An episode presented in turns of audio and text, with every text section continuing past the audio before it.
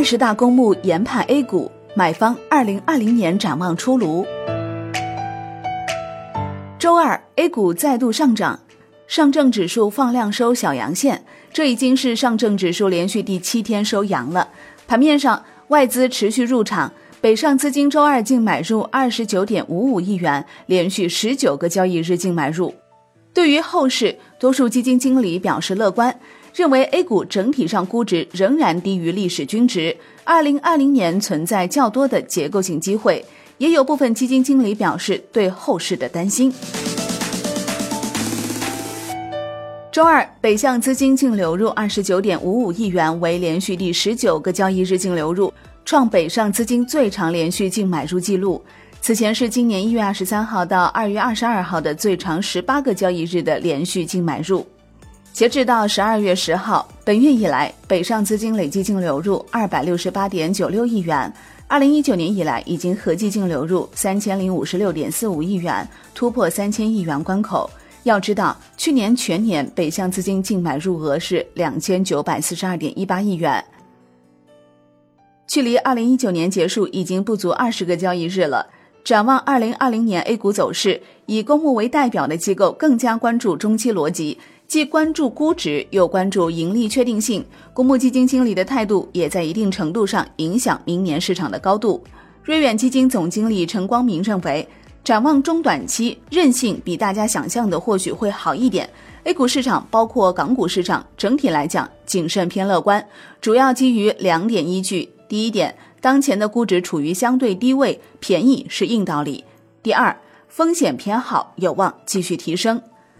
创金核心基金认为，虽然2019年积累了较大的涨幅，但是主要是基于2018年大幅下跌的估值修复行情，整体上估值仍然是低于历史均值的。展望2020年，在内外环境不发生大变化的情况下，预计来年的财政政策支持和信贷投放将有助于投资者信心恢复，市场或将突破上行。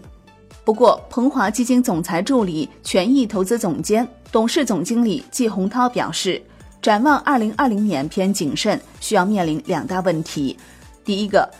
整体经济下行的趋势在继续，一定要找到新的成长方向，可能是电子，可能是五 G，给经济带来一定的助推性。第二个，国际关系各方面的复杂性仍然存在，并没有在二零一九年解决，整个资本市场明年的收益可能将降低，要理性的判断市场的整体估值和预期。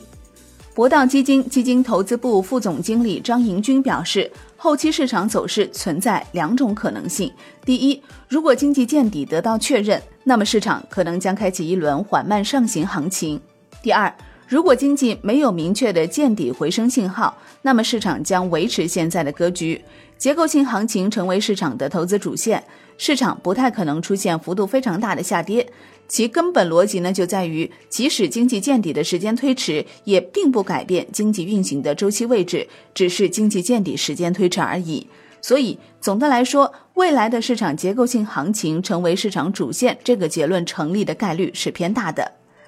展望二零二零年 A 股配置，各家基金均有各自侧重点。广发基金副总经理朱平判断，站在当前的时点看，二零二零年很有可能是一个动荡期。优秀核心资产的估值难以提升，长期回报不高的二线资产估值也难以提升，但也看不到估值大幅下滑的趋势，总体呈现震荡走势。因此，优质资产市场调整幅度较大时，适合抄底，可以积极布局。陈光明则表示：一、持续超预期的一流公司，一流公司哪怕不便宜，如果说可持续的超预期，未来会把估值填一下。业绩的增长反映到股价的增长是非常顺理成章的事情。第二个，短期承压导致估值便宜的优秀公司机会是比较大的。第三，没有那么好的一流半公司，一流半可能也就是五百家，这些公司是二流的价格，还是可以去考虑的。另外，不是头部的一些公司，建议还是要小心。在目前的经济环境下，不处在前三位的公司，可能风险性还是比较大的。主要是因为细分行业还在强者恒强的过程中。原信永丰基金则强调，在二零二零年将围绕三大投资思路展开布局。首先，按照底线思维配置与经济发展相关度不高的行业板块，如老龄化刚性需求、环保板块、教育、未来健康生活以及运动服饰等方向。其次是符合未来经济转型、符合未来中国依然有红利的行业，如高端制造业、五 G、电子制造、工程机械等。第三个就是具有低估值、高股息的板块，符合机构投资思路的行业。同时，对于二零一九年全年热门的龙头公司、外资抱团的股票，明年将采取规避的态度。如果外资流入低于预期，出现抱团松动的迹象，风险依然较大，将采取低配置策略。好的，感谢收听，我是林欢，财经头条，我们再会。